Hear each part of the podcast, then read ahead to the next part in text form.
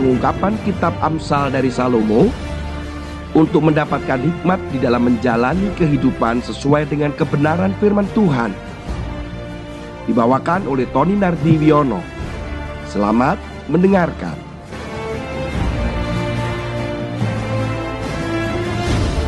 Shalom Bapak Ibu sekalian. Saudara, sekarang kita akan membaca firman Tuhan di dalam Amsal pasal yang ke-6 ayat yang ke-20. Hai anakku, peliharalah perintah ayahmu dan janganlah menyia-nyiakan ajaran ibumu. Saudara, ini diulang-ulang terkait dengan orang tua. Saudara, bahwa dalam sepuluh perintah Allah saja itu di dalam keluaran pasal 20 ayat 12 jelas Hormatilah ayahmu dan ibumu supaya lanjut umurmu di tanah yang diberikan Tuhan Allahmu kepadamu. Selalu terkait dengan orang tua. Kita ini lahir tidak bisa lepas dari orang tua. Sementara pendidikan awal juga oleh orang tua sebuah lingkungan sosial terkecil kita di mana kita belajar bersama-sama adalah orang tua. Sehingga kenapa topik orang tua yang terkait dengan pola asuh yang saat ini dikenal dengan parenting atau pola asuh itu begitu dicari. Beberapa waktu lalu saya mencoba melakukan survei karena setelah melakukan sebuah seminar online Ternyata mayoritas mereka itu menginginkan topik tentang parenting atau mendidik anak. Dengan keadaan zaman yang berubah, dengan kondisi yang berbeda, tentunya itu membuat beberapa hal jadi lebih complicated, artinya lebih kompleks gitu. Kalau dulu begini ternyata diterapkan nggak bisa. Saudara bisa membayangkan bahwa kami yang istri dengan saya itu backgroundnya psikologi, di mana kami juga mempelajari tentang psikologi perkembangan, kepribadian, metode belajar, semuanya kami pelajari. Tapi begitu kami punya anak, sepertinya teori-teori itu bercampur aduk yang membingungkan. Bahkan akhirnya sepertinya hit and run, trial and error. Bersyukur bahwa Tuhan dengan kebenarannya yang melalui firman, melalui orang-orang yang takut akan Tuhan itu menjadi kami bisa belajar untuk membesarkan, membimbing anak-anak kami. Demikian pula karena mungkin saya sebagai anak yang juga pernah dibesarkan oleh orang tua. Jadi bagaimana apa yang saya pelajari perintah aturan. Ayah saya adalah pendidikannya Belanda. Kalau ibu saya memang secara pendidikan dibandingkan ayah saya sepertinya ada perbedaan secara pengetahuan, pengertian. Karena selain latar belakang pendidikan yang jauh itu, ayah saya ini karena senang belajar secara otodidak. Sehingga kecenderungan proses belajar di sekolah dan sebagainya lebih banyak papa saya itu atau ayah saya itu berperan. Cara menulis halus, matematika, kemudian mengatur buku, memanajemen, merencanakan, memperhatikan nilai, itu ayah saya banyak berperan di situ. Banyak pelajaran dan perintah-perintah yang mereka berikan kepada keluarga kami. Ketika makan malam, ketika makan pagi, makan siang, termasuk ketika bermain. Contohnya seperti saya, saya nggak boleh bermain sembarangan dengan teman-teman keluar dari rumah itu kalau tidak hari Sabtu Kalau selain hari Sabtu tidak boleh, nggak diizinkan. Harus tidur siang, sore, harus setelah mandi, boleh nonton TV tapi cuma sebentar, waktu itu masih TV hitam putih. Kemudian harus belajar, tidur lebih awal dan seterusnya. Semuanya harus diikuti selama ada di dalam rumah. Saudara, kalau sampai kita tidak mengikuti mereka itu namanya pemberontakan. Karena memberontak itu berbicara melawan perintah. Melawan instruksi, tidak mengikuti perintah, tidak mengikuti aturan yang berlaku di rumah. Sehingga lawan daripada pelihara perintah dan tidak menyanyiakan ajaran itu adalah pemberontakan. Sementara saudara, pemberontakan itu di dalam 1 Samuel pasal 15 ayat 23 kalau dibaca dengan versi King James-nya pemberontakan adalah sama seperti dosa bertenung. Saudara, dosa bertenung itu terkait dengan okultisme dengan dunia supranatural yang negatif atau yang jahat gitu. Sama dengan orang pergi ke dukun membawa jimat. Waduh, lah kalau bertenung aja membawa jimat dukun itu kan sama juga dengan menyembah Allah lain gitu. Jadi kalau kita memberontak itu sama dengan dosa yang seperti itu.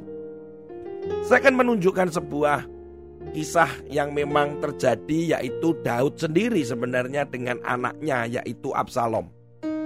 Saudara ngerti bahwa ada kisah di mana Absalom memberontak bapaknya. Dia menjadi raja, kemudian ayahnya harus pontang-panting melarikan diri dari ibu kota.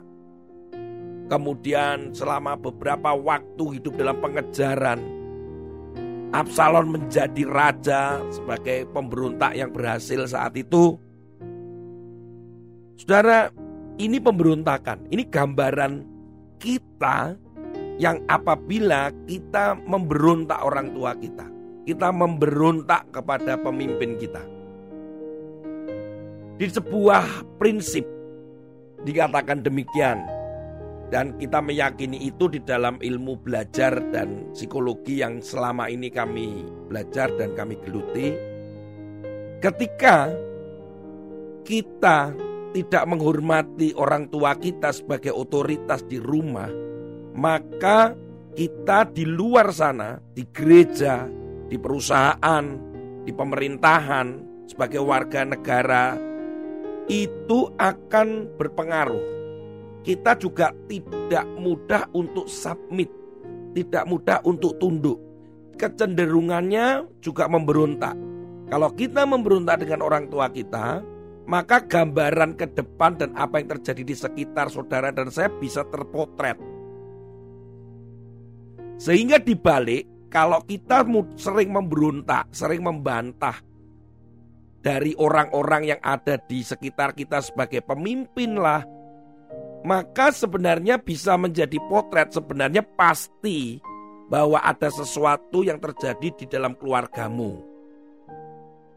Jangan-jangan engkau dan saya sedang tidak hormat, tidak patuh waktu kecil sampai dalam proses perkembangan kita. Suka ngeyel, suka berontak, maka otomatis waktu besar kita di luar sana ketika mahasiswa, ketika kerja, ketika pelayanan memberontak sana, memberontak sini. Gambaran itu juga di Absalom karena dia menyimpan luka juga. Hal yang kedua adalah menyimpan luka. Yang pertama itu memberontak kepada orang tua yang disamakan dengan dosa tenung. Itu akan berakibat kepada pemberontakan yang ada di luar sana di otoritas atau pemimpin yang di luar kita.